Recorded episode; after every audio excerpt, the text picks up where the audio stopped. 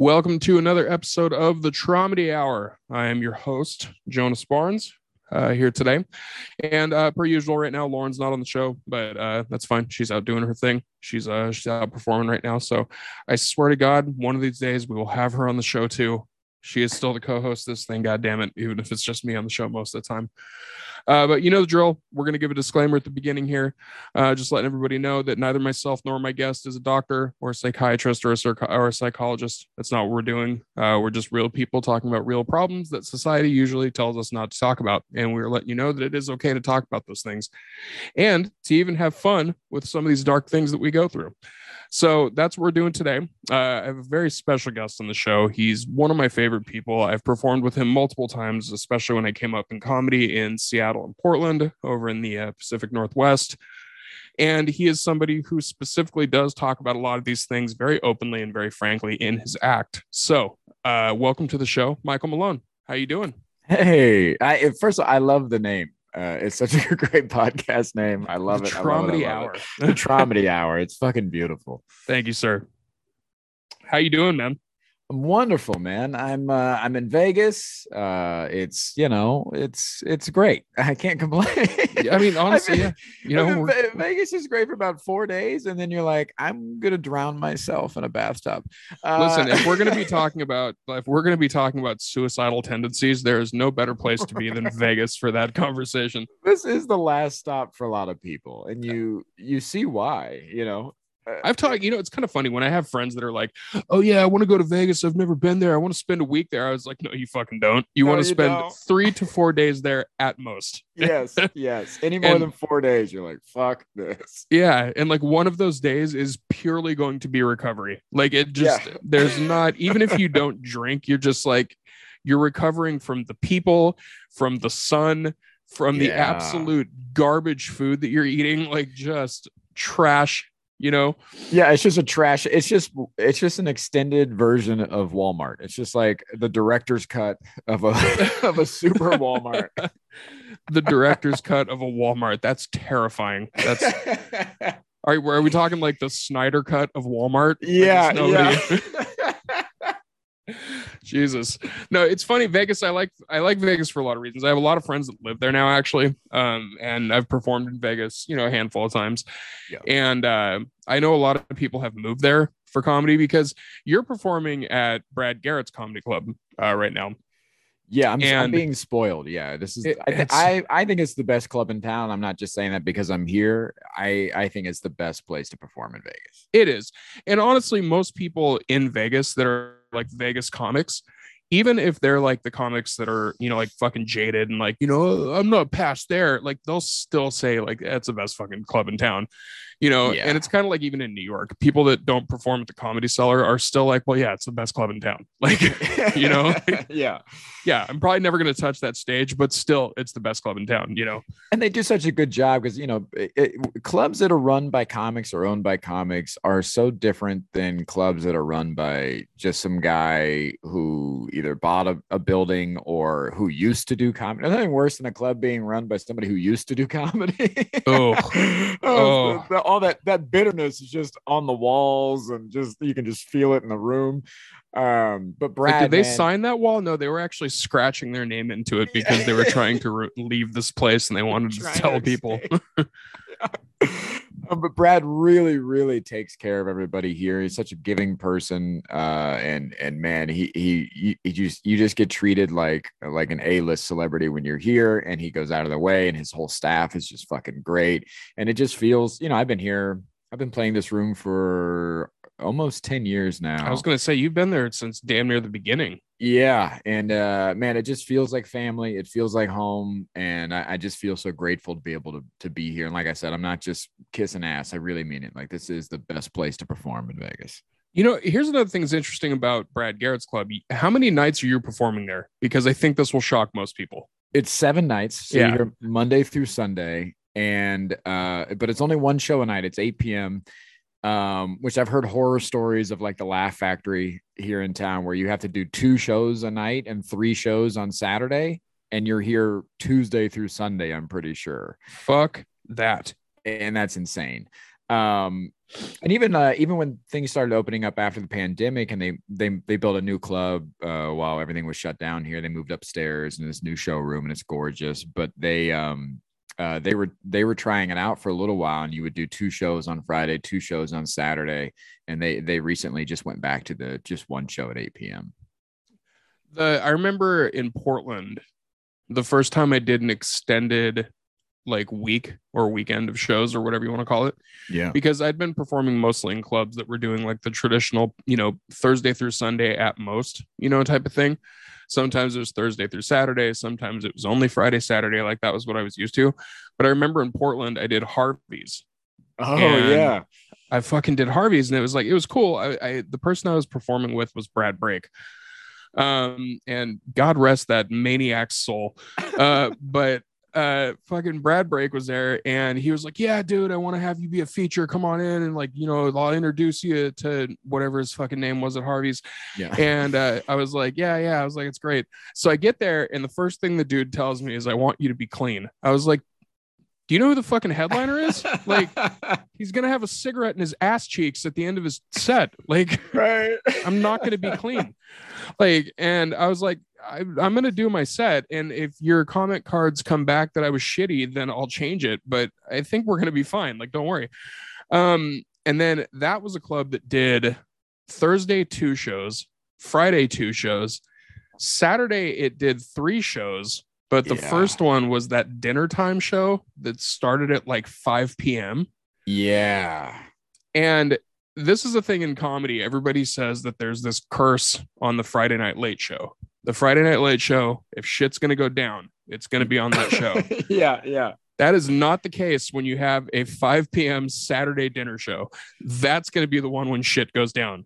Bro, you can't be funny when the sun's out. You just no, you can't do it, man. It's so. I mean, you can't. I, I hate to say you can't, but I mean, you you, you really fucking can't. If the unless you have a totally completely blacked out fucking room where you have no idea what day or time or anything is, like you're just lost in space in that room. Maybe right. it still feels like 5 p.m. You know what I mean? For sure. Uh, but man, it is impossible if there's even just a little hint of sunlight coming through any kind of, of showroom at all. You're bombing, dog. You're yeah. bombing. It like it breaks the fourth wall because then like the audience is like, oh fuck me, I could be out there. I could be out there doing things in that. Yeah. And then you also have people getting power drunk at 5 p.m. on a Saturday. It's just like, oh no, like, this is not, going to go well. It's not the audience you want. It's not the showtime you want. It's just nothing fits, and and it's just a money grab for clubs to be like, I could sell extra chicken fingers if I just open up at five.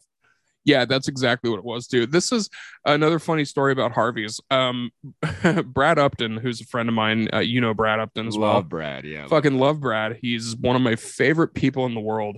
yeah. And he told me a story one time. Um, you know, if he ever hears this episode, he'll be like, God damn it, why'd you tell that story? uh, I don't care, Brad. I'm gonna tell this story. Um, he was there, and I don't think it was the 5 p.m. show. I think it was the one after the 5 p.m. show, like the the 7:30 or whatever it was.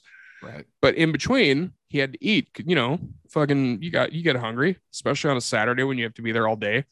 So he eats in between the show, and he gets the chicken fingers. You know, that's like the traditional thing that you usually get the wings or the chicken fingers or whatever. So he gets them, and they taste a little off. He's just like, all right, but fuck it, whatever. No big deal. Could be the sauce, could be whatever. He eats them and he gets on stage. And like within within 10 minutes of being on stage, he is about to shit his entire pants. oh no. and he's just like, and he said that he like leaned up against the back wall because in his head he was just like, "You're gonna shit on this stage. Like you have to figure something out to do." Um, and the guy that was the host was apparently a guy who's also like a headliner. So Brad, who is an absolute king of calling an audible when something is happening, Yeah. um, I've actually experienced this firsthand with him before in a crazy show, but he is very good at calling an audible. He's been doing this for years. Like he knows his shit. So uh, no pun intended on that one. But he uh, he calls for the host from the stage, and he was like, "Hey, so and so." Uh is a little weird, but you think you could come up and do like 10 minutes? And he was like, I just, you know, I uh I gotta go use the restroom. I'm not usually like this, but just, you know, I think the water has drank too much water, you know, blah blah blah. And he's like, fuck yeah, Brad. So he goes up and he starts doing his set. And then Brad goes into that bathroom and just straight up dumb and dumbers this bathroom, just fucking Yeah. destroys. And then he comes out all refreshed. And it was a, because it was bad chicken, that's immediate food poisoning, you know? Yeah. So he gets back on stage 10 more minutes. He's like, Are you fucking kidding me? and so he has Ah. to do it again. And he ended up having to do it like three times. But then on the third one, he straight up just broke the fourth wall. He was like, I'm gonna be honest with you guys, I ate something bad and I'm shitting my brains out. So we're gonna bring the host back up. And they just the audience just fucking lost it. Oh my god, dude. Yeah. The, the the biggest fear is that I feel like. Yeah. That's what I was talking to him about. And I was like, dude, the fact that you rolled with that, he was like, What the fuck are you gonna do? He was like, either that or I'm gonna shit my khakis. Yeah. like- it's a Yeah. he's like fucking Saturday in the summer. He's like, I'm wearing as as short of pants as I can wear, you know, and I'm wearing like the Tommy Bahama dad uniform. Like, you know, oh God. Fucking couldn't believe it.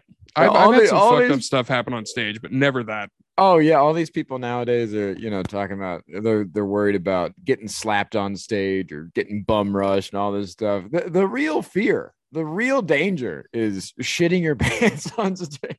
It's like violently, like a little bit. If it's just like a little one where you get like one of those cheap pop laughs where you try to like sneak a fart in if you have to, like that's different. but like if you're pulling a dumb and dumber on stage, your career's Right. done. Like what do you done, do? How do you get back from that? There is no, yeah, there's no afterlife after that. Though. No, I can't book you. You're gonna shit my stage. I can't do that. you kidding me?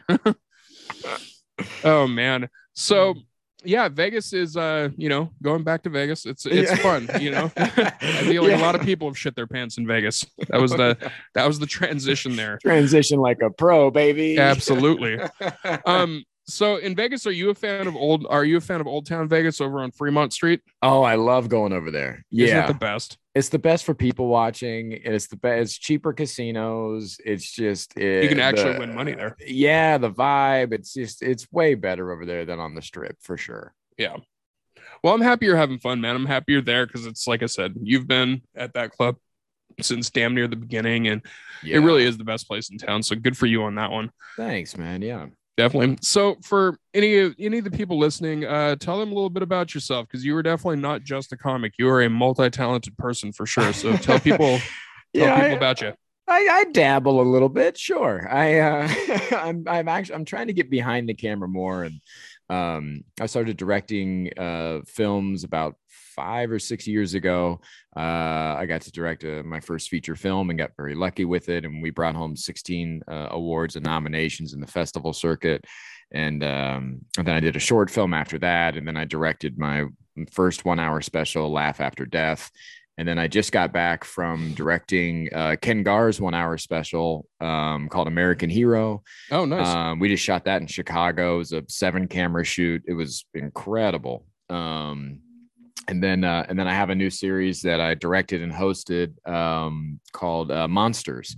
And it's on uh, YouTube streaming right now for free, or you can watch it at watchmonsters.com. And it showcases comedians on stage, like killing, and then an in depth uh, conversation with me one on one, talking about uh, the trauma that's hiding behind their punchlines. And so it gives you a little bit of light and a little bit of dark and, and gives you a more rounded uh, view of, of the comics you're seeing that, that we always hear that are, you know, tortured, you Sure. know, but nobody ever actually talks to them about it. You know, it's always usually after they die, they're like, man, that guy was really sad. And you're like, yeah.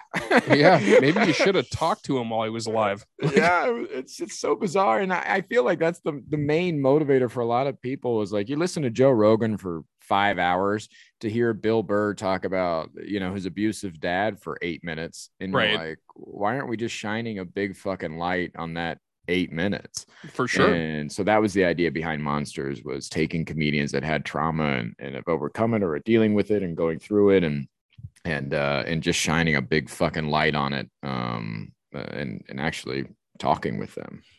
Weird. It's almost like it goes perfectly with the show that we're doing. right. Yeah. So if you if you're a fan of this show, you'll like that show more than likely. And each episode is themed, you know, so they're about they're about 25 minutes to a half hour. Um, and it it uh, each episode is themed. Like Gabby Lamb came on and she talked about sobriety. Jenny Zigrino, Gabby. oh Gabby's great. Uh, Jenny Zigrino uh, is incredible, and she I love her too. She's body awesome. body positivity. And uh, um, Omid Singh was on. I love Omid, and he was talking about grief. He just lost his father, and he talks a lot about it on stage. And so we we talked about it off stage. And the episodes, I'm I'm really proud of the way they came out, and I'm gearing up to shoot uh, season two at the end end of this month. So, oh wow, that's yeah. amazing, dude! Congrats Thanks. on that. Thanks. Yeah. You know, I think I think talking about traumatic stuff and talking about you know grief and you know all these things that again usually society tells you to keep your mouth shut about. I think those types of things are important to talk about as openly as you can especially if you're somebody that is an artist and you're somebody that's a comic or a musician or an actor or anything like that where you put that kind of stuff out there i think it's important to talk about it because there's a lot of people that you know could be listening or watching or whatever they could be going through their own shit.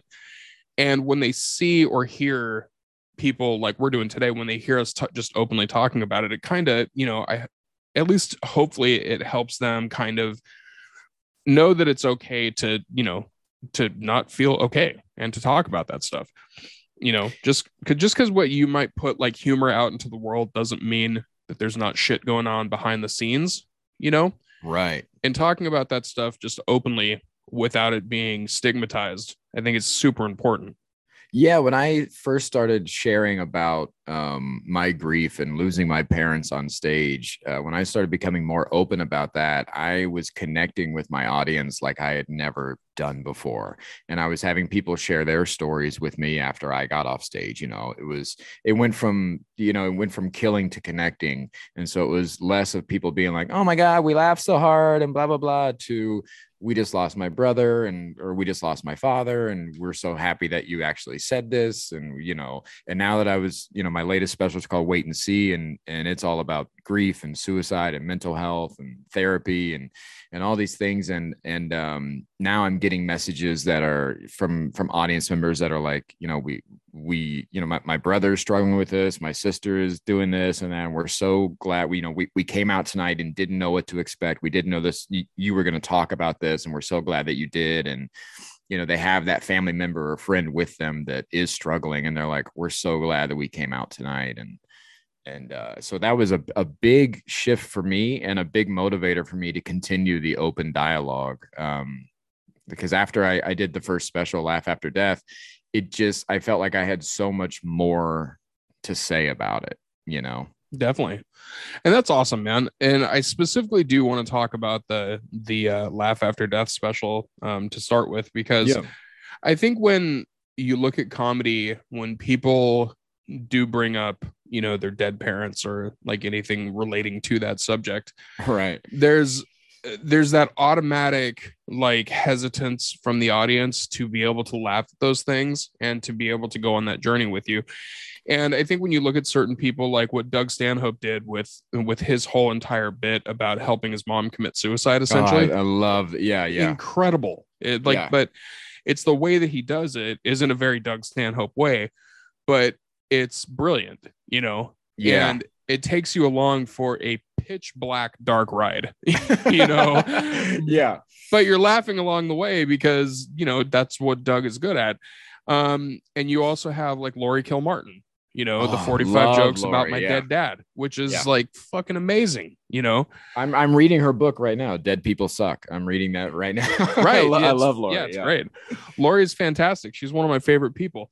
And so like when when I think when comics do talk about those things and they really commit to what they're talking about and it comes from a real place, it is definitely something that can be done in a way that people feel like they're allowed to laugh at it um, how long did it take you to decide to do Laugh After Death?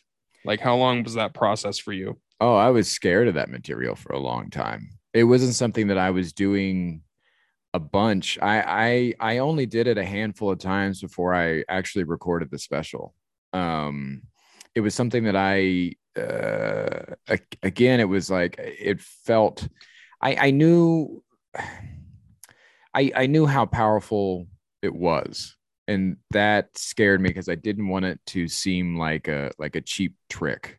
Sure. You know, I, I didn't want it to feel like a trope. authentic. Yeah, exactly. I didn't want to I didn't want to get into the rhythm like you get with other jokes and, and other stuff you do on stage. I didn't want to go up every night and be like, all right, guys, who's got dead parents? Let's see them hands, you know, like all right, you know, like I didn't want it to get to to cheapen it. And uh you didn't want to just would- like randomly start pointing out people dead mom. You look like you got a dead mom. Right, Like- yeah, exactly. Yeah, I just it just felt it felt dirty to do uh, a lot of the times because again, I, I knew how I, I knew what it I, I I knew what it did. And I knew how it affected people and I, I I knew the messaging behind it. And um and I was I didn't I didn't know yeah, it's like Spider-Man, you know, with great power comes great responsibility. And I just didn't know It's how to truth. use my fucking powers yet. Yeah. well, and, like I mean, what can you? What you- all the things that you're taught, like through experience of being a comic, doesn't really translate to material about Oh, it's the Your exact parents dying, you know? It's- Yeah. it's- yeah. They're like, how, many punchlines is in this minute, and you know all these things, and laughs it's- per minute. Like, uh, Yeah. why? How are you going to worry about laughs per minute when you're Oh. talking about dead parents? Like, you, you got to be real comfortable in the silence. And now that I've you know I've gotten through it, and I'm building all this other darker material, and I'm opening up about you know I'm becoming more real about other things in my life. It, that I've I realize now that that silence is where all the good stuff is hiding. You got to be when you feel uncomfortable on stage, just like in, in life, you're not gonna if you're not challenging yourself, if you're not feeling uncomfortable, then you're not growing. Uh, Yeah, nobody that's true. says my life's perfect and I should change some things. right? It's like that is not funny. Like, yeah, you that- you, you need that challenge. You need a little bit of that that uh, that pressure to be like, okay, how how can I? You know, you you you you live in that un- uncomfortability. You you live in that silence, and you and you you do the fucking work. And um, real quick, I feel like there's an alternate reality where dead parent crowd work is like a challenge in stand up boot camp. You know what I mean? That And seems do- like a last comic standing like gimmick game that they do, like where they put Right. right. a laundromat and stuff. And like, Yeah, yeah. Like I feel like that's for sure a stand-up boot camp thing that they did with like fucking Kyle Cease, where he was like, "All right, you got to talk about dead parents to strangers. Fucking go!" Like oh god, that's great. I feel like that's an alternate reality somewhere. It has to be. So uh so yeah i was so i was doing the material but not all the time. And even when i was doing it i was i was coaching the audiences sometimes. Uh you know i would tell them i would i would give them a heads up. I would say look we're going to get dark and then but there's going to be it's going to be punched up. I need you to trust me and and do you trust me? And i would let them know that's going to be like a little roller coaster ride and and um and then i would Did you ever get a guy it. that was just like, "I don't trust this fucking dude," and gets up and leaves? I had a lot of people that were definitely like, okay, like not every crowd was like, fuck yeah, let's do it. And Right. Definitely a lot of like, what is he talking? Because Where You know, is this going? saying you have dark material can go either way. You know, you're like, I have some really dark stuff, and people are like, okay, let's hear. it. And like, I'm fucking this goat the other day. And people are like, ah, this isn't what we signed up for. This is not that you didn't say it was going to be that kind of dark, sir. exactly. So, um, but I, the first time I actually ran it night after night was uh, the week before my special. I was at Skyline, uh, great club in Yeah, App- love Skyline. Appleton. And it, I I had to run it because I was I was filming it the the following week, and so it was the first time Thursday through Saturday, uh, you know, twice Friday, twice Saturday, um, running it every night. And there was a moment where Saturday night came along and I added something to it that I had thought of that day. And it was the first time I said it out loud. And it was the part about laying in your mess and actually like feeling things and going through it before you move on and how I think society is wrong by the messaging of like, well, you just have to get right back up there and get back on the horse. It's like, no, sometimes you have to lay in your mess. Yeah. Sometimes you have to really feel it. And uh, that was the first time I said that part out loud. I remember coming off stage. It was the early show Saturday, and I just locked myself in the green room and just like cried. And it was so draining and like uh, it took a lot out of me. And then I did the special, and then I I had a choice. I was like, I'm either never going to do this material again, or I'm always going to do this material. And I chose the latter, and I started doing it in a way that I felt comfortable with sharing that didn't seem cheap or easy or you know all those things and and is still authentic and and still getting my message across and and and still being able to and I'm so glad that I did because you know the audiences were so uh, you know again just the the relatability everybody is fucking broken everybody is Yeah. going through something and grief is something that connects all of us and um and so what i was getting back from the audience was tenfold than i ever had from doing comedy for almost 20 years. Yeah it's it's kind of interesting because i agree with you 100% on all that. I think that talking about grief and i think grief hardship pain uh struggles things like that are all things that people go through in their own way. And it's also a way to look at the world when you see it like you know you can't judge the book by its cover you can't tell just by looking at somebody that behind that facade they're not going through some shit and when you go on stage and you talk about these things, it really also opens the audiences up and it allows them to kind of feel things again, you know? And this is kind of also where you go into the thing when you're talking about grief on stage. You have to be careful with it, but also it's hard to say it. You have to be careful with it, but you also don't in the sense that like you don't have to formulate uh like oh talking about it in a way that you would write a traditional joke or write a traditional set because it's so raw to talk about those things. You kind of just let it happen the way it's going to happen. And then once you do that then you're like okay now where's this part? Like where's the where's the part that's funny? Like Right, where's where's the part yeah. that relieves you know the stress of it or relieves the darkness of it a little bit. And i'm i'm a big fan of that kind of humor. And that's what i've started to do with a lot of my material um, especially over the last few years because i went through sobriety and then i went through therapy and then once i went through therapy i peeled back a bunch of layers and found a whole bunch of shit hiding underneath the floorboards that was like ooh okay. Push that down for a while. Didn't know those were hanging out in the crawl space Yep. uh, you know, and then once that stuff came out, then it was like, okay, now this is stuff that I can actually joke about, and I can I can actually like find the humorous aspect of it, and that's things like depression, suicide, parental, you know, situations. Like my biological father was an absolute fucking monster, but he was also full of drugs when he was a monster. So like I had to compartmentalize the part of that where it was like like the drug sick dad was real bad, but the non-drug sick dad totally loved his kid, but I don't remember any of that part. You know, like it's it, like those parts are right. you got to find out like where it is that you can talk about these things and present them to audiences without it being like an assault of something that's just dark, dark, dark with no relief from it. You know, Ye- yeah. Yeah and yeah and yeah that's so true. You you have to you have to relieve that that pressure valve every once in a while or else it'll it'll, it'll overheat. Yeah. and and you're gonna lose them um I feel Yeah, like if you lose an audience in the middle of a dark subject type of thing like that, like if you're doing an extended set with darker material about those types of subjects, if you miss that relief point, I feel like that fucks up all the show. yeah You know what I mean? yeah Like if you relieve it too late, it's like, oh shit, they're already exhausted. Shit. Uh right yeah yeah yeah how do I bring it back? You know? yeah i was doing uh, when i was working on the the latest one um then it, again it, it dives even deeper into like uh, now i was being more open about suicide and and and therapy and stuff like that and um uh when i was doing that i was uh, jokingly i was actually in minnesota and i was uh, the way I was keeping the crowd was I kept going, let's get darker. and then I actually made it to the special because it was like I found that it it did relieve them a little bit. It relieved some of that tension, but it also let them know that like we're gonna we're gonna go deeper and and that's and we're but it's still gonna be fun and it's gonna be okay. And I'm not gonna like leave you hanging, you know. right. Um one of the reasons one of the reasons that me and Lauren decided to do this show is because like and I really wish she was on the show because she would definitely have a lot to say about this sub this you know content too because yeah in her act, she's she stands out from other comedians, um, you know, in the country, especially as a female, because she talks very openly and very aggressively about the shit that she's gone through. Like she Yeah. talks about being a former meth addict, you know, like shooting heroin under a bridge.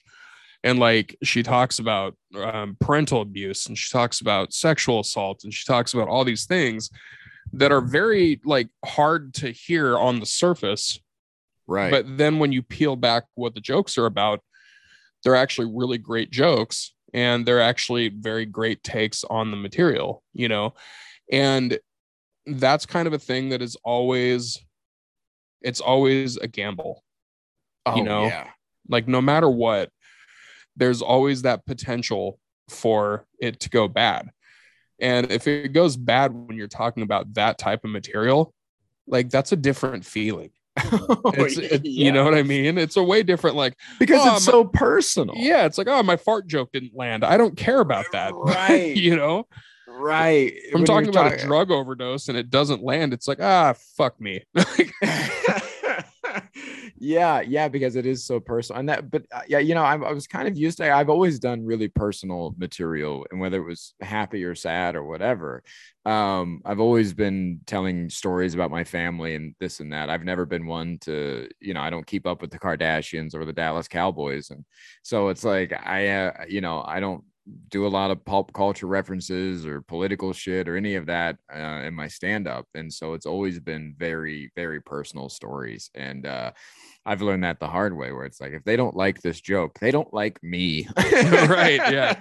the rest of the show is going to be real rough. right. If you don't like this, oh boy. So with the laugh after death one, just um, so people can get a feel for it um, prior to you know going out and listening to it and checking it out. Yeah. What is the main subject matter in that special? Like, what's the story behind that special? Um, so I lost my uh my stepfather um a few years ago, and then a year a year after his death, I lost my mother. And um the last 20 minutes of the special is all about unpacking that and what that was like uh, because I was still touring f- full time. I was doing 46 weeks a year on the road when I lost my parents. And it was kind of unpacking what that was like to lose them and the kind of the height of my career and i was doing i started doing television in that time and, and doing different things. And so all this great stuff was happening while losing my parents. And um, i had to kind of balance those two worlds and became overwhelming and talking about going to therapy for the first time and what that was like. And you know um, yeah it's just it was opening up about just losing losing them. Um but the rest the special. And again like you you you pad it with with funny things so like the first half of the special was all weed jokes and, and uh, you know some dick jokes in there and this and that and then and then we get real at the Then you towards the bamboozle them. And you Yeah. get to the end. You're like, ah, you guys got 20 minutes left. And guess what? everybody's dead Time for the death material. right. And the difference is in this this latest special, wait and see. Uh, i i recorded a full hour, did a full hour, and it was, uh, you know, I did kind of the same bait and switch where it was fun and and, and different up front, and then the last half hour is all about losing my grandmother and suicide and mental health uh, and stuff like that. And I just I chopped it and just put out that last thirty minutes. Oh, okay. Um, and so it's all it just starts in the sadness. It's all- it's all darkness. It's, all all, darkness. baby. Uh, you know, and this is the other thing about dark material, though. I think a lot of like those types of jokes and that type of humor has more lasting power over the years. You know, Yes. Like if you're talking about a comedian's legacy, and I'm not, you know, it doesn't have to be somebody legendary like George Carlin. It doesn't have to be like that. Just a comedian's legacy in general. Like, you know, when all is said and done, what they leave behind is their body of work. And those type of things where you talk about the stuff that's dark and you talk about the stuff that's personal and the stuff that like really hits you at your core, like that's the stuff that sticks around. And that's the things that make people remember comedians after they're gone. Like, you know, if you remember Lenny Bruce, it's not because Lenny Bruce was hilarious because he fucking wasn't. Like he was Right, not he- right. it's not what he was, you know. Right. He was, he was, an outlaw. Yeah. Yeah. And that's what you remember about Lenny Bruce. It's the same thing with, you know, uh, Bill Hicks. Bill Hicks, yes. the stuff that he talked about was dark, personal, invasive material, you know, and it's not because he was this prolific, amazing joke writer.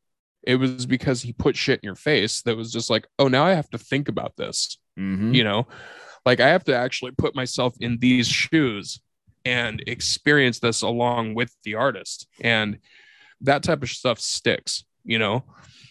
Now, also, there is a dark side to that material, though. Like, you've, I know that you have not just had positive experiences with the reactions of people on this. There's been some pushback. Yeah, I was in uh, Arizona and I was, uh, it was, you know, I wrote all of this stuff um, during the pandemic. And so it really wasn't tested yet or you know all that stuff. There was no I, I never did any of the zoom shows or anything like that and so when i started going out on tour again uh, i just had this new bag of jokes that i was just trying to see what fits and how it went and you know all that stuff. You, you're just kind of working it out. Right. And um I, I was you know i talk about suicide and and uh, my struggles with it and depression. And I had on two separate occasions, two back to back weeks, I did um, I did Phoenix, Arizona, and then I did Tucson, Arizona, back to back. And in Phoenix, I had a guy come up to me. He was a he was a veteran, and he came up and said how triggering it was to hear about suicide and depression, and how I shouldn't be talking about it. And this is a place for people to escape, and and all these things. And you know, I told him that I was I wasn't making fun of it or or you know trying to make it seem less than it was or take any power away from depression or suicide or any of those topics i was trying to make people more aware of it and that's what i've been trying to do this whole time and my messaging is always just like it's okay to not be okay and it's okay to talk about it, it shouldn't be this taboo subject and I think that's part of the issue, especially with men in this country, how we're not allowed to talk about our fucking feelings. Um, you know, yeah, dude, dudes don't get to cry. Right. I talk about it on stage. I just, you know, I joke. I'm like, I grew up as a dude in the 90s in the Midwest. Like nobody I knew went to therapy. You tell somebody you're sad in Ohio, they're like, we're all sad. right, right. I'll go back to work then. Uh, so yeah, you you have this stigma where it's just push it down, ignore it, you know, uh, buck up, you know.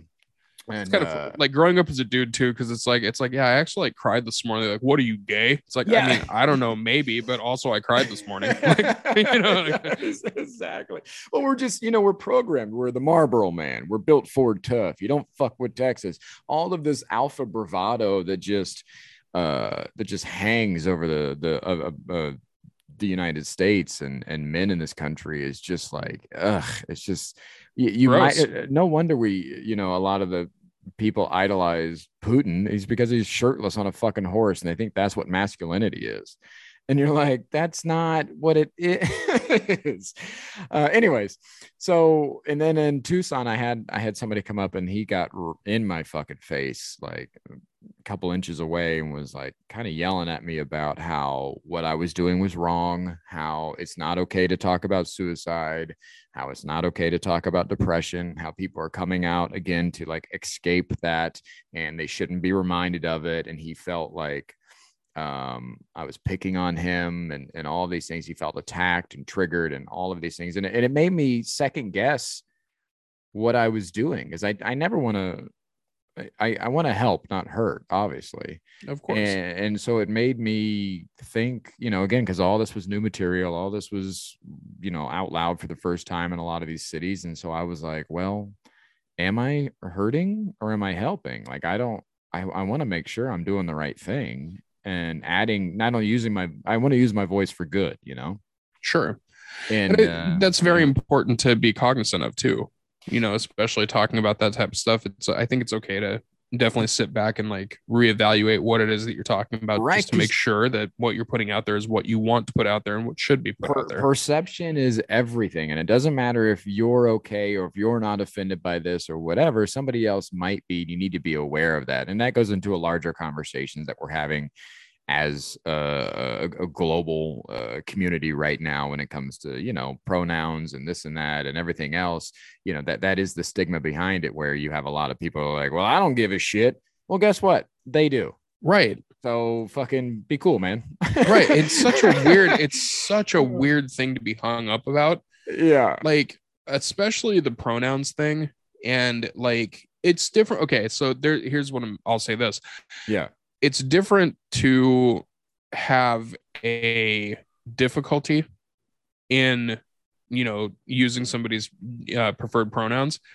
It's different to have a difficulty in that because you're not used to it that's Right. different because that sometimes is just like you having a brain fart and being like oh fuck i forgot you know they you know or whatever Right. there's a difference between that and somebody that's just like weirdly stubborn about it like nah i'm not going to call them what they want like yeah. why the f- why like what eh, what is eh. broken in your brain that makes you yeah. think that you should have to do that like that's very weird to me it's uh, you know and i blame a lot of just in, in that realm too is i i think uh you know i talk a lot about the the politics on both sides of it and i think uh, we deal a lot more with ignorance than we do hatred and Yeah. yes there's a lot of evil people out there and a lot of this and that sure duh um but i think a lot of it when it gets down to it is ignorance you know you ask a lot of the people a lot of dudes in the midwest like what are your pronouns? Like well i'm a veteran i'm a husband i'm a father.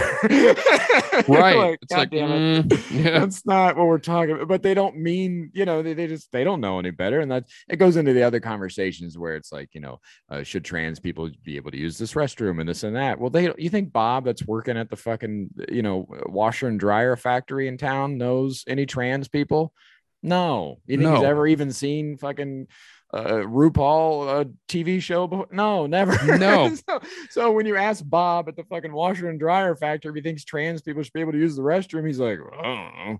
And then you're Like, like, I don't give a Bob hates gay people. And you're like, Right. God damn it. Right.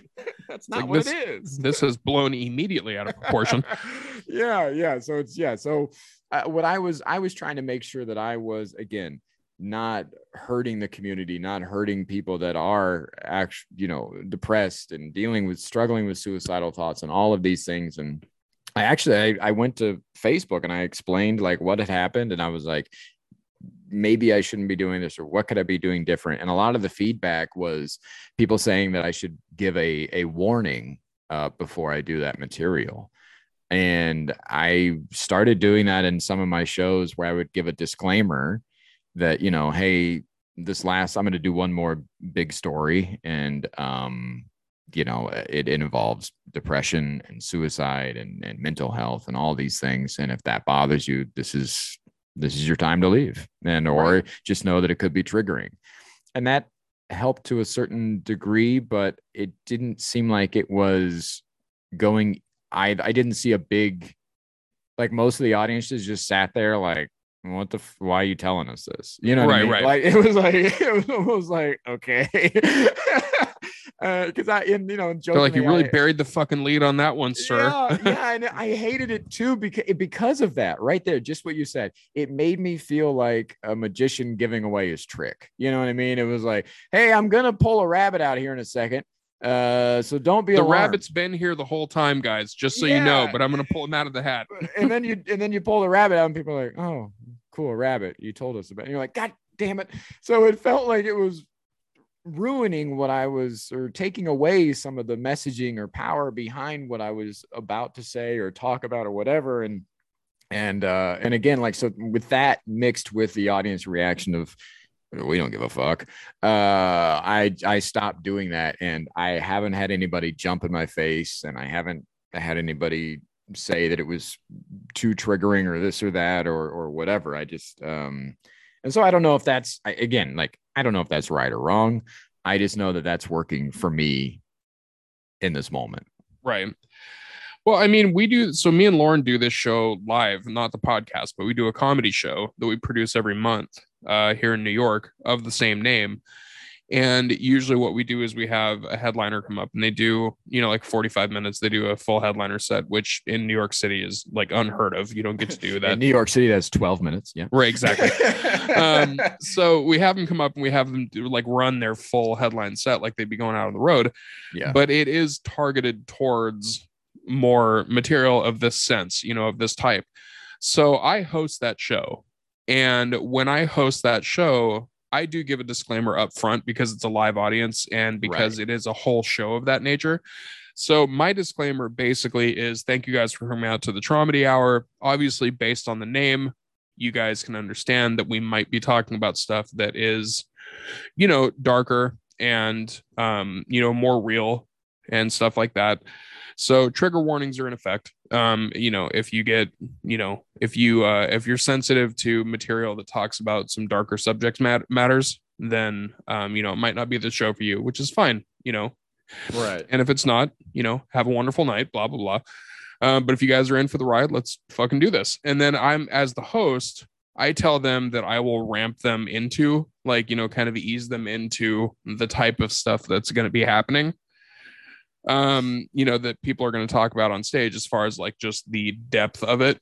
So Yeah. I'm kind of the one that tests the waters, but I immediately bait and switch people because I tell them that I'm going to go ahead and bring them bring them up to the darkness speed at the end of the set is what I tell them basically. Yeah. I'm like, I'm gonna be the one that introduces you guys to the, you know, to the type of stuff that we may be talking about tonight, but don't worry, I'm not gonna start it off dark. We're gonna go ahead and start easy. So my dad tried to sell me for drugs when I was a baby. and, then, and then they just go like, God, all right, fuck. you know? Yeah. Yeah. and then I go right into it. And it usually works because when I do that, it's, you know, obviously tongue in cheek that I'm doing the bait and switch, but also it gets right into a joke about my dad trying to sell me for drugs when I was a baby. So, Right. And so it, it does work. And, but I feel like if I was the headliner and I had to give that disclaimer prior to my show, it would be a little different. Because that's like you've had show before and you know beforehand. You've had comics before you. You've had a host. You've had a yeah. feature. You've had a guest spot maybe or something like that and then you get on the stage and then you do your stuff and they're like and now we're gonna get dark and they're gonna be like what the fuck just happened like yeah. You know? Yeah. You get, and it also applies an unreal amount of pressure to you. yeah you know you're like it's like announcing like i'm gonna dunk from the from the half court line and people are like oh and then you just you keep waiting and waiting and waiting and then and then you know you're like well when's he gonna dunk from the does he ever dunk from the Does he- court? yeah. yeah you're you're basically like the babe ruth of suicide jokes. He's gonna be like all right. exactly. Exactly. It point puts to, you on the, this point to the hanging man in the corner. Right. Yeah, it just puts this unreal pressure on you for a crowd to be like expecting it because you uh, the the level of darkness again when you say you're going to do dark jokes, it's such a vague thing that people don't know what to expect, and so what's dark to some is not dark to others, and so you have uh, you know this again this pressure, this unrealistic uh setting that you that you put on yourself there's a there's a great There's like a uh, roulette wheel, a roulette wheel of stuff that you could talk about. That's when you put it under Right. dark material because, like, yeah you know, it could be suicide, but then you could go home disappointed. and Be like, I mean, he said it was going to be dark material, but he just fucked his sister. Yeah, like, yeah, exactly. There's a, a great line I always think about in the Avett Brothers song that says, uh, "The worst thing you could do is draw a hungry crowd." And Oh, I yeah. think about that all the fucking time. yeah, Yeah. yeah. That's actually that's a great line. Yeah.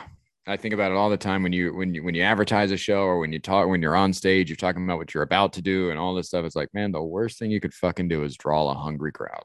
Uh huh. Absolutely. So I want to I want to ask this: when you say that you talk about stuff like grief and depression and suicide and stuff, is the suicide stuff that you talk about is that because you had an attempt like that you did, or was it something that you experienced the other way around, like from the outside? Um, it's a mixture of both. Okay.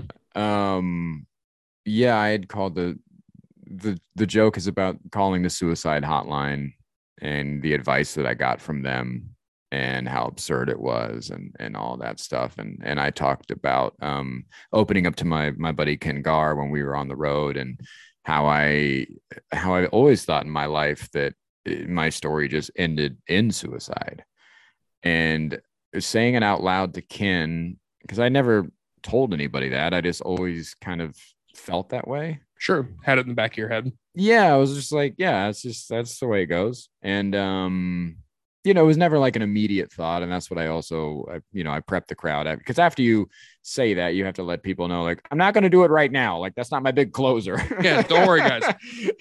I told you it's going to get dark. Uh, Why do you think I have you guys wearing ponchos in the front row? Uh, what kind of a fucked up bait and switch would that be? Have like Oh, a splatter a splatter zone for the first two rows, and then so just be like, just don't worry about it, guys. I'm just gonna crush a watermelon. It'll This be fine. This might be the night. Yeah, yeah. Just in case. This is just in case. oh god. we'll see how this set goes. This one's on you people. yeah, yeah, it's out of my hands. It's out Yeah. of my hands.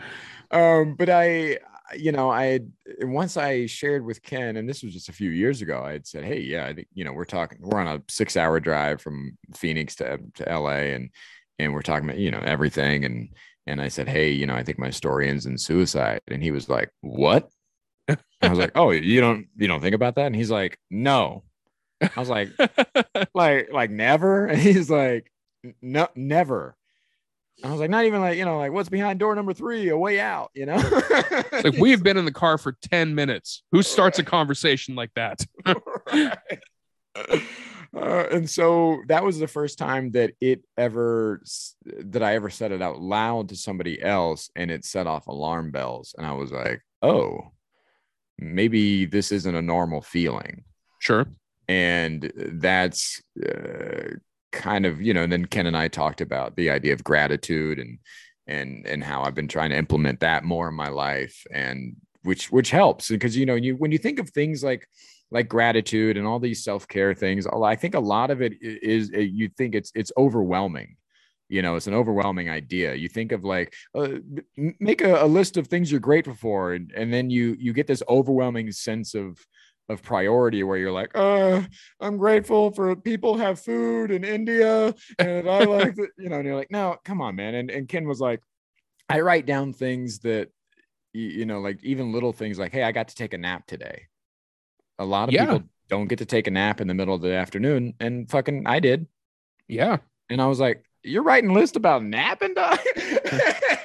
he's like, Yeah, that's what it is. Gratitude doesn't have to be this big, overwhelming boogeyman of an idea. It can be these small things that you go, that you make every day that you go, Okay, I'm, I'm grateful that I, I, I, I got to fucking nap. And, um, and so once I had that, and once I conquered this, this idea of like, okay, it can be, it doesn't have to be this, it can be that um that's the great thing about self-care it's not just a one size fits all thing. It's what you're capable of what you're motivated to do what you can accomplish. I think that's a lot of times why they you know in in self-care they always say like you know if you're struggling with mental health make your bed first thing in the morning. It's a thing that but that's a fucking easy thing that you can do and guess what? It fucking works. And it's dumb and it's simple and it's whatever but it, it for some people that is a big accomplishment of the fucking day. There are Seriously. many many a days where i didn't leave the bed uh i couldn't find the motivation or energy to to give a fuck to even leave the bed let alone make it. And um and so this i this idea of like again this overwhelming sense of like just feel better is so absurd Yeah. Yeah, it's yeah. all about those little tiny improvements that you can make on a daily basis like making a bed or writing about how lucky you are to take a nap and doing the taking a walk outside and getting some fucking vitamin D and these little fucking things you hear about and you shrug off because you're so fucking sad that yeah. nothing matters that it's crazy to think that anything that small could matter The just feel better thing is a lot like when you look at addicts and they're just like, and you, and like people say to them, well, just stop drinking. yes It doesn't fucking work like that. doesn't fucking work like It does not at all. Like it's you can't just stop. In fact, most of the time, if you just stop, that alone will kill you. Like you can't actually just stop. Like it's it's a weird thing when it comes to depression. People immediately or like when mental illness in general, because there's a lack of understanding from it, because somebody who hasn't experienced depression looks at a depressed person and on the outside what they see is sadness. yeah So they think, oh, you're just sad. It's like that's not what it is. It's not, it's not that you're just sad. It's actually like an absence of happiness, which Yes. is very different. You know, Well, you're because it changes your whole value system right? Like these these things that you you take advantage of or you know these daily chores or errands or ideas or even feeling normal are are gone and your value system is so down. And so the idea of even again like i'm going to go to the kitchen to make a sandwich. Well, why do i want i don't give a fuck about a sandwich. I don't get you know right I mean? like you're the, the the point system is all fucked up.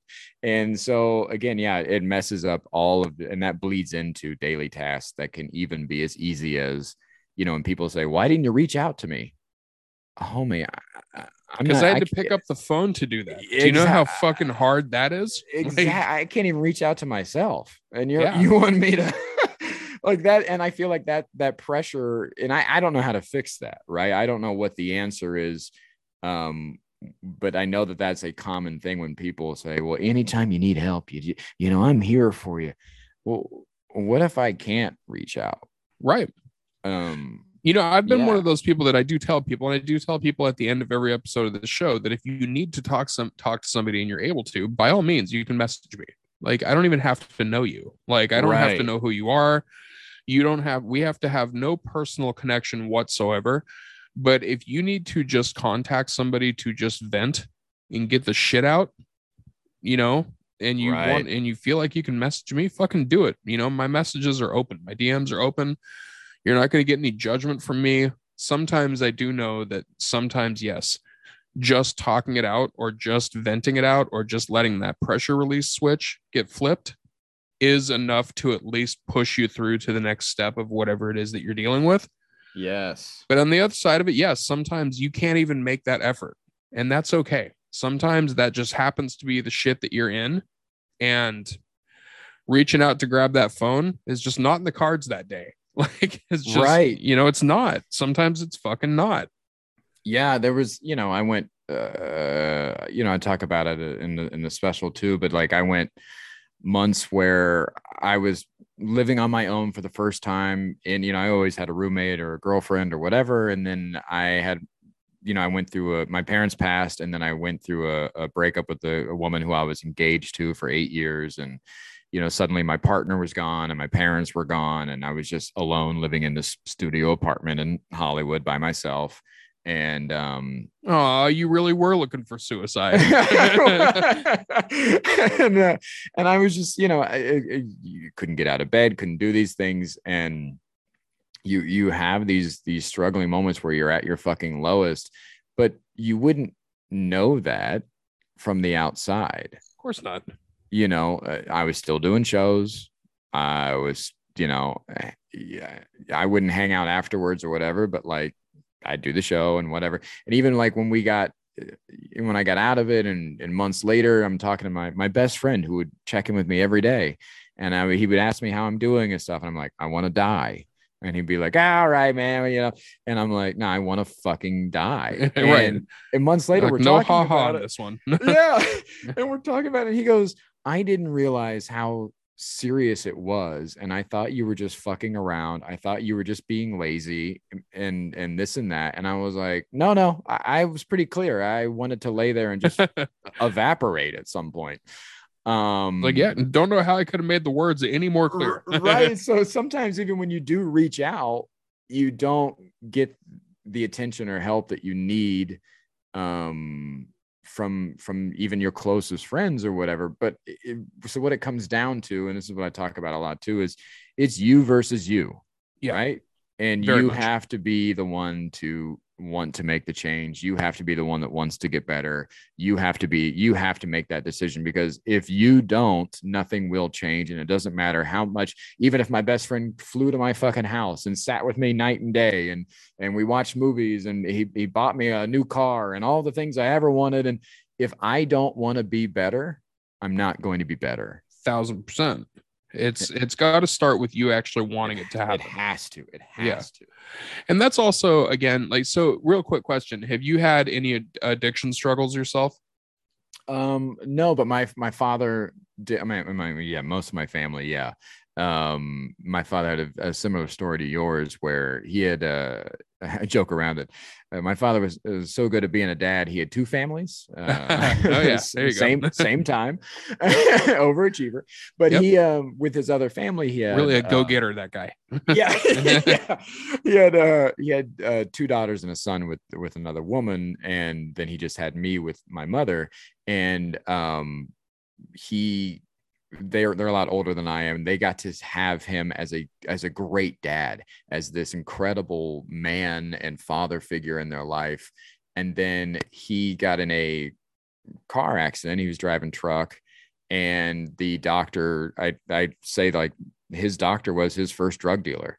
Uh, put him They on almost pain always are. pills. Yeah, and he got addicted to him. And then the dad that I got was on pills and drinking all the time and i barely Yeah. saw him and i don't even really know who he was or what he stood for or you know i, I there was very little attachment there and Sure. so when when i started when i was working on my book and i was writing the story about my father it was this idea of well there's two different versions of him he it's unfair to say that he was this bad person or he was this drug addict or he was this or that because there was a big part of his life where he wasn't Right. he went to fucking Vietnam. He fought in the war. He, you know, he worked at a factory. He, raised a family. His two daughters weren't even his daughters. His wife had cheated on him and hid the pregnancies as his his. Yeah. And he found out later in life and still raised them on his own. And my my sister, this is true. My sister didn't even find out she was not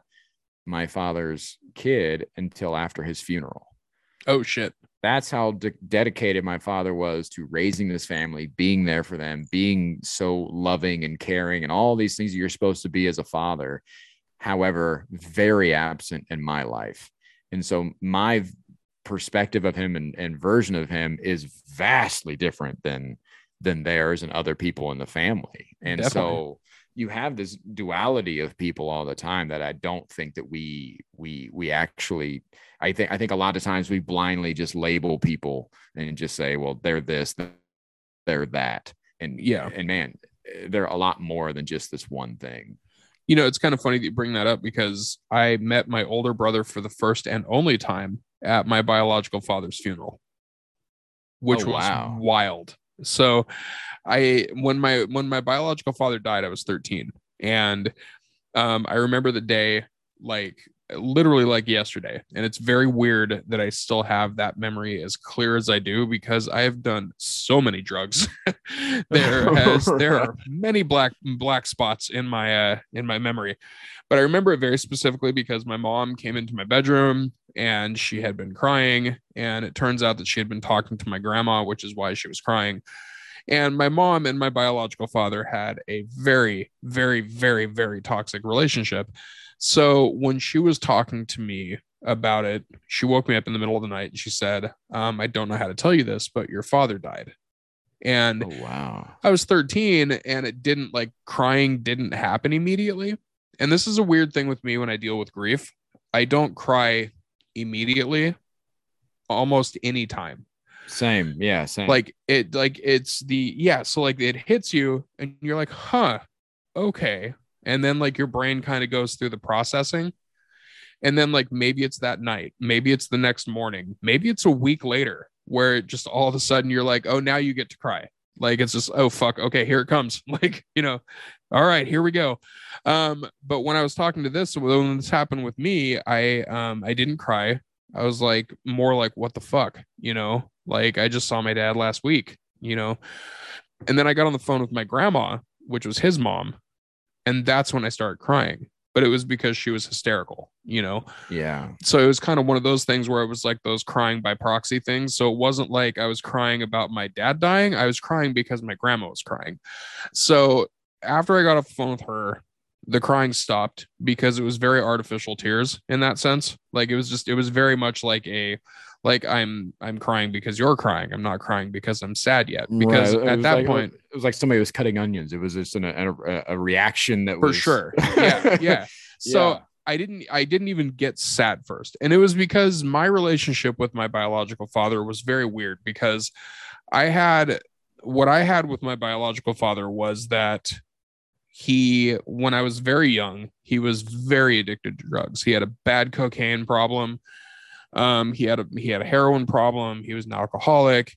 he was literally a professional arm wrestler, like he was in the movie Over the Top. Okay, Oh I shit you not.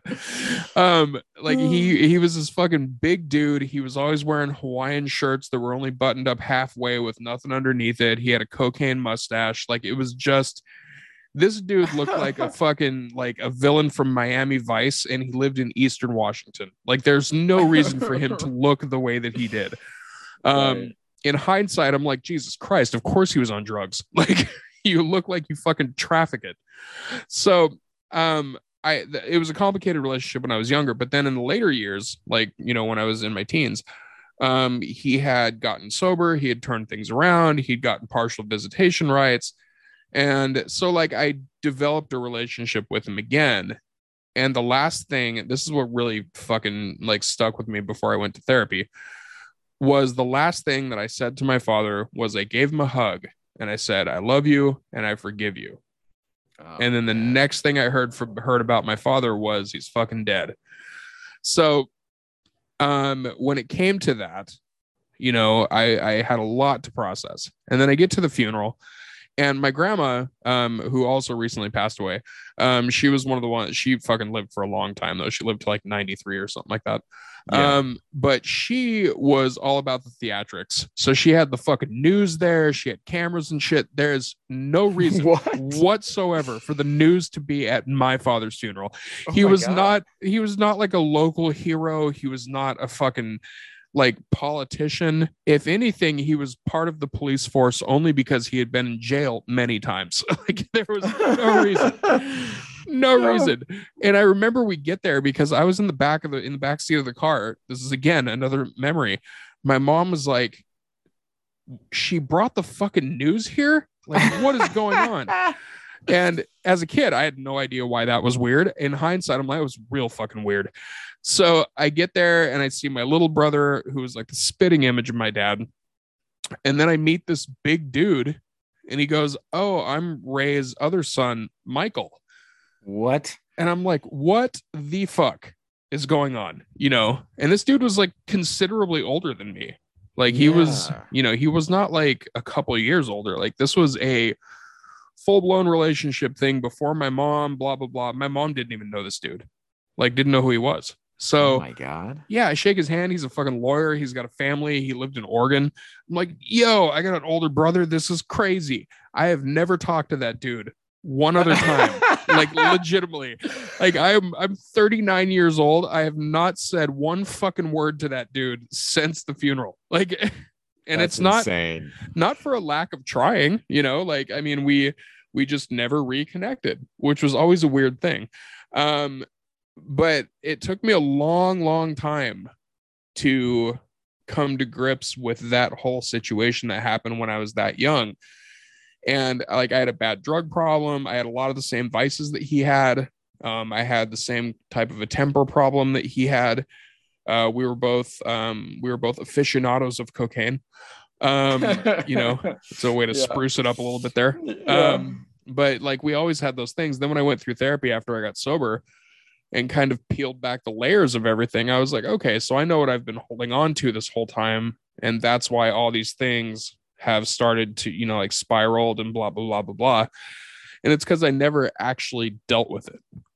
I immediately started shutting it down and immediately started pushing it down when I was young.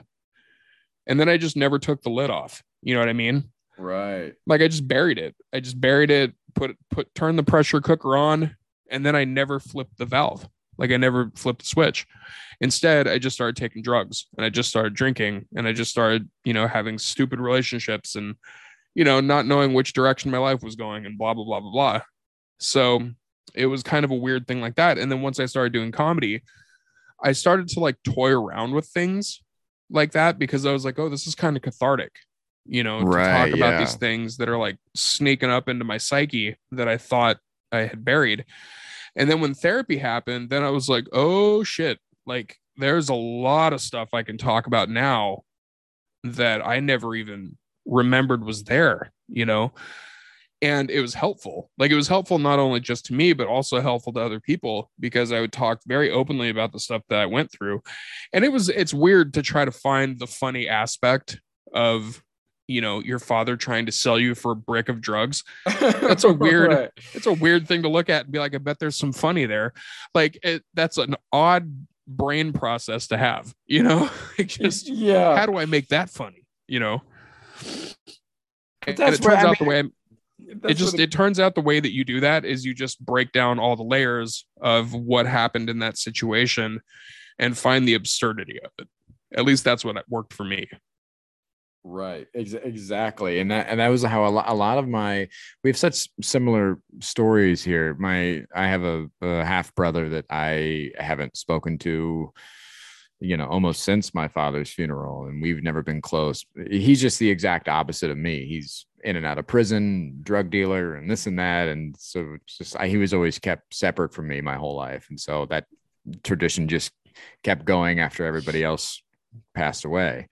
Um and then uh the um the the way I dealt with my mother's death was similar too. I it wasn't the harder drugs, but it was weed and I was high. If I wasn't asleep, I was baked out of my fucking mind and it was numbing and it was a way to escape and it was a way to not deal with reality and uh I, I, it was so bad that the only I would wake up in the middle of the night and I would be bawling my eyes out in my sleep. And I'm not talking like, oh, I just woke up a little sad. I mean, hard crying, Yeah. waking up from a dead sleep because that was the only time that I was sober enough. The marijuana would wear off in my sleep and my subconscious would process the grief. And then I would wake up out of a out of a dead fucking sleep and just be hardcore crying. Uh, and then I would get high and go back to bed. right Uh, emotional dude weed hangovers are emotional that's yeah. I think people forget that about weed because, like, I'm a proponent of weed. Like, if you can smoke weed and live your life, fucking great, do it. But yeah, a weed hangover is purely emotional. Like, if you happen to have it wear off in, in your sleep, like you were talking about, everything that you were trying to forget is they're making you breakfast in the morning. Like, Yeah. Yeah, exactly. Yeah. And so I eventually, you know, you eventually get fucking help and you go to therapy and it helps so much. And I had no idea because, again, growing up, I didn't have any examples of therapy in my life or anything like that. Um, and man, does it ever help. It really does. And also, here's something to like, and I know people, some people are afraid of going to therapy, and I understand that because it's terrifying. Right. Like, I'm not going to lie and say that it's a fucking, you know, hop, skip, and a jump. It's all sunshine and No. rainbows. Like, not at all. It's work. You know? It's work. Again, it it comes down to like you have to be able to to or you have to want to work on it. Um, because you you can go and you can waste your time and just talk about your feelings for an hour a week and just be like, yeah, this is what happened. But if you're not doing like, you know, my, my therapist gives me worksheets and stuff like that to do, and like uh, articles to read and and and book suggestions and stuff like that. Like working on yourself is a fucking job.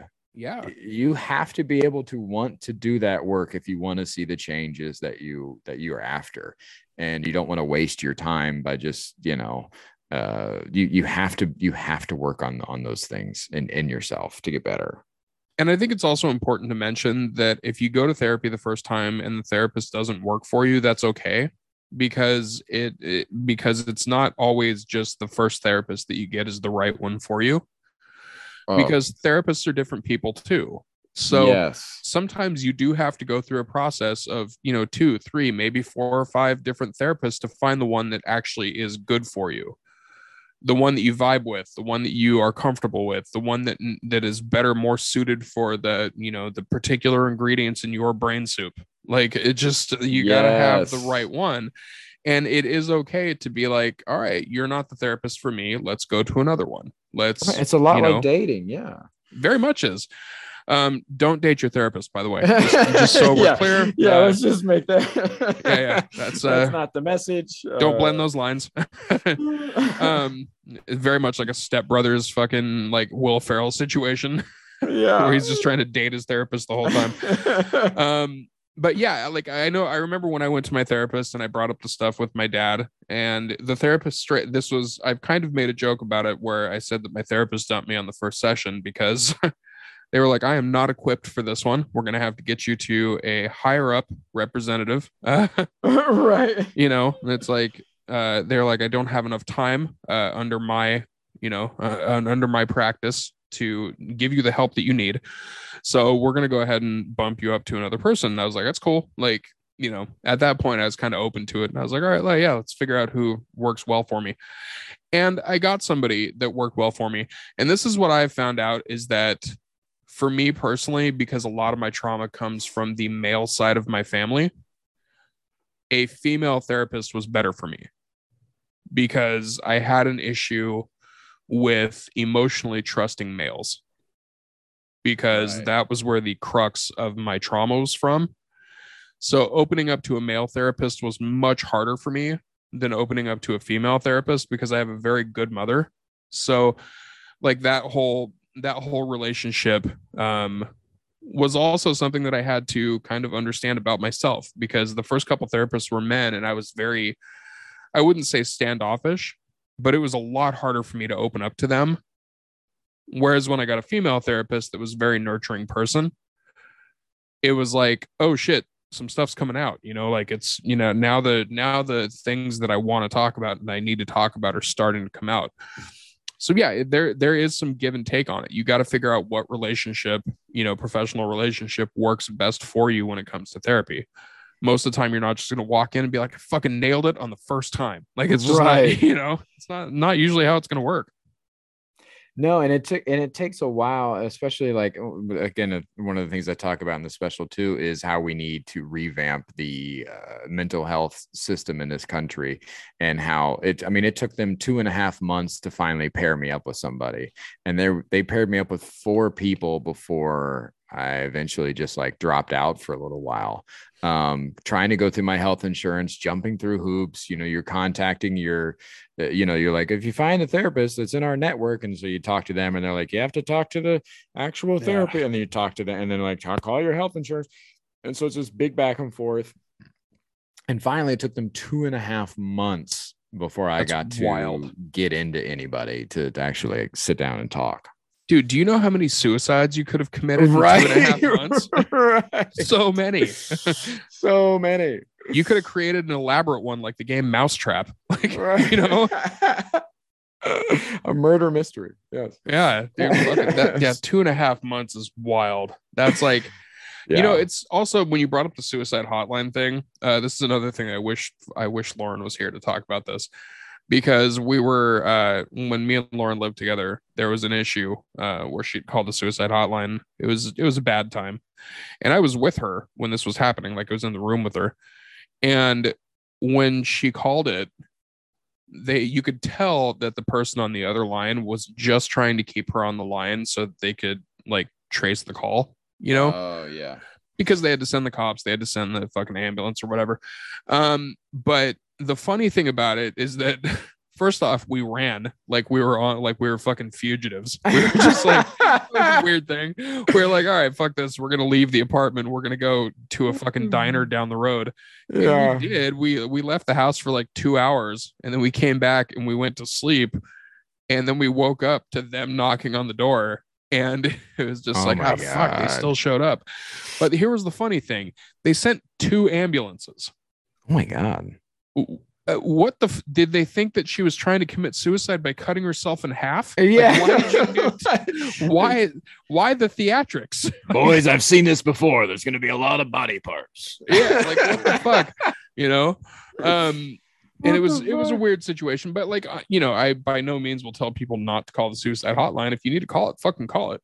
Um, right. but you know her situation specifically was funny in that sense just because it was like you know of course the people that they sent were people that wanted to help you. It was by no means a situation because i think people can be afraid of that sometimes. By no means was it a situation that was like when people showed up there like they were not aggressive. They were not um they were not mean or judgy or anything like it Right, was They're very not like, it get in the very fucking van. right they didn't like handcuff her and throw her in a fucking ambulance you know it was Right. it was a very it was a very um easy situation and it was all done precautionary and stuff like that which is completely understandable you know um but the two ambulances thing was just like, all right, that feels like a waste of company time. Like, yeah, that's that's insane. I did can't- that guy just need some extra hours today? Is that what's going on? Did I help somebody's paycheck? Because if so, that's great. Good for you. Like, oh, shit. so, um, I right now you've got your specials out, and you've got, like I said, you've got the newest one out. The newest one is that out right now for people to watch. Yes, it's on uh, YouTube or you can watch it at malonecomedy.com. Uh, it's called Wait and See, and it's a half hour special. Um, and it's again, that's the one that's all about suicide and grief and mental health and therapy and all that fun stuff. I mean, you know what? We we say all that fun stuff as a joke sometimes, but you know what? I think talking about it on stage and I think the jokes that come out of those things actually are fun stuff. I think it's uh I think you can actually get a good laugh out of out of the pain. And uh talking about it, and it is cathartic and it is, you know, kind of it's a cool thing to watch it. And I think that's also if you look over the years, you know, you've seen other people like you've seen Gary Gulman do it with the Great Depression and stuff like that. Chris Gethard is known for talking about, you know, Love depression. and, Chris. He's got a know, great HBO special. Yeah. it's fantastic. Neal Brennan did the three mics thing, you know, Yeah. where one of those microphones was real fucking dark. One of those microphones was broken. right. You know? Um, Yeah. so like when you do it right, which uh, I've known you long enough and heard enough of your comedy and seen you perform enough times to know that you did it right.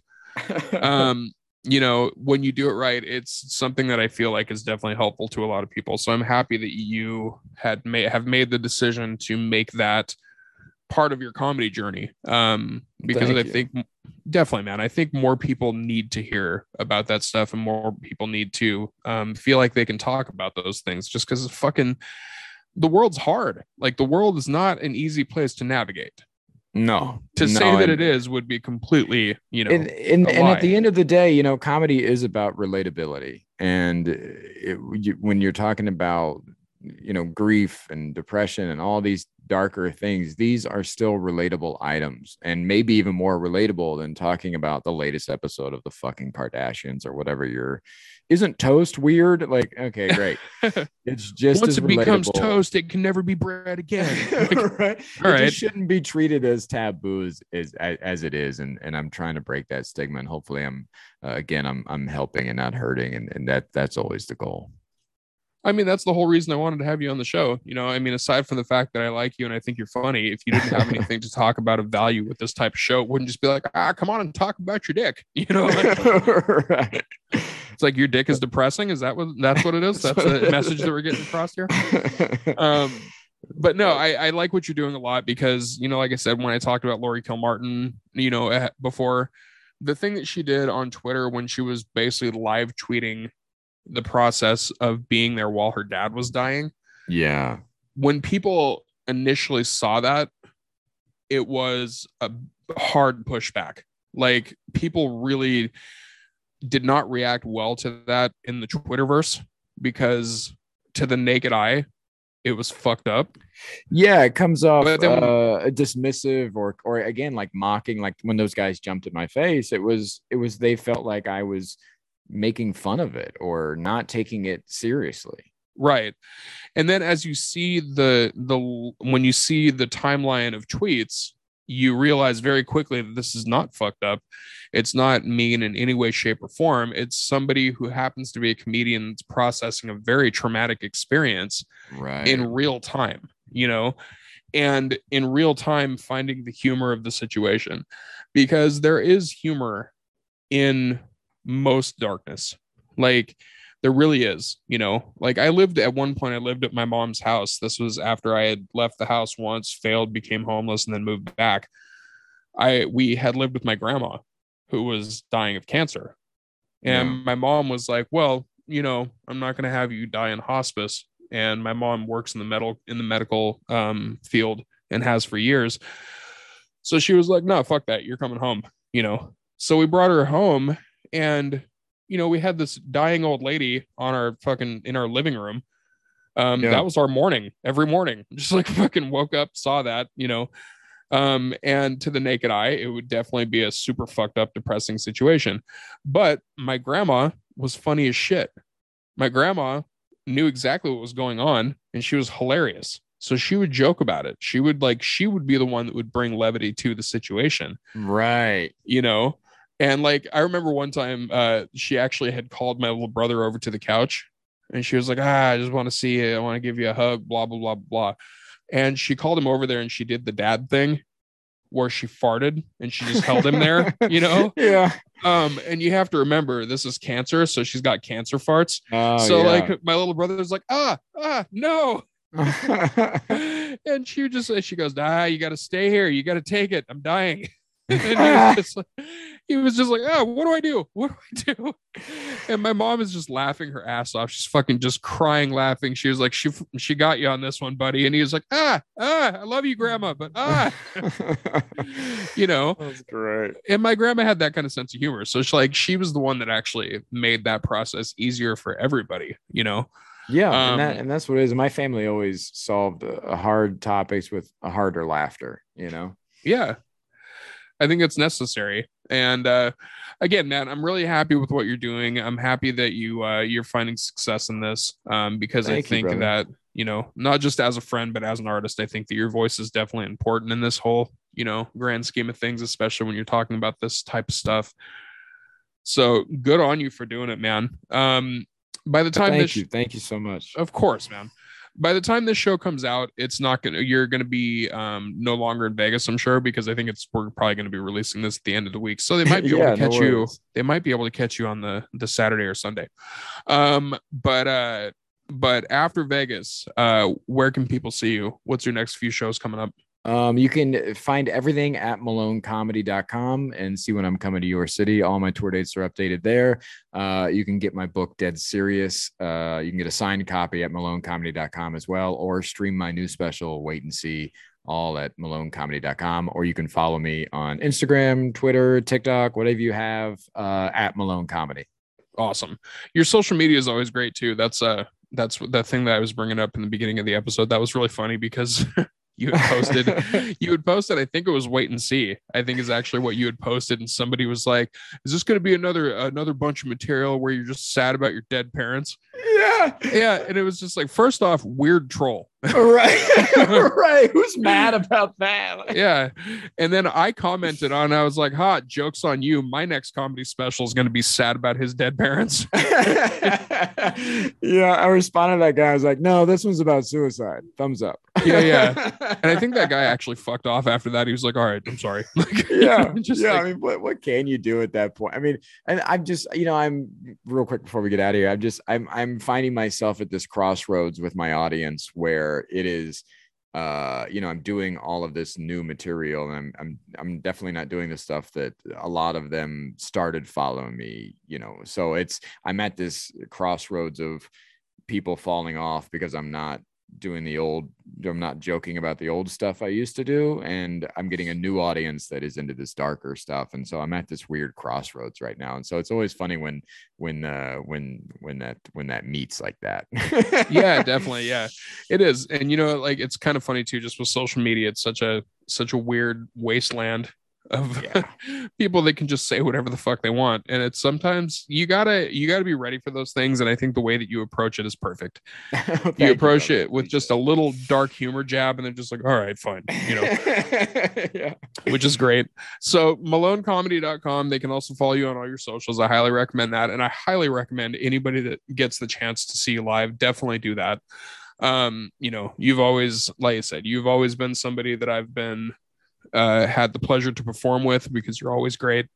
And we've always had good shows. And uh, you know, this this whole conversation that we had today, I think is uh I think was really great. So I appreciate you coming on to the show. thanks Absolutely for having me I really really appreciate it thank you definitely man and anybody listening like i said earlier if you are happen to be a person that can and wants to vent out your frustrations or talk about what's going on and you just need an ear to bend by all means you can reach out to me on uh, at jonas barnes comedy on instagram at jonas barnes on twitter uh, if you look me up on facebook i have multiple accounts because i commonly get banned on facebook because they don't like some of the things i say sometimes uh, so the one that you're always going to be able to find me on uh, is the one that has Willem Dafoe as the uh, as the profile picture.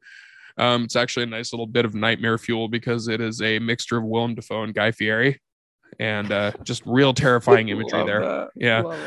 Uh, so that's the one you'll be able to find me on on there.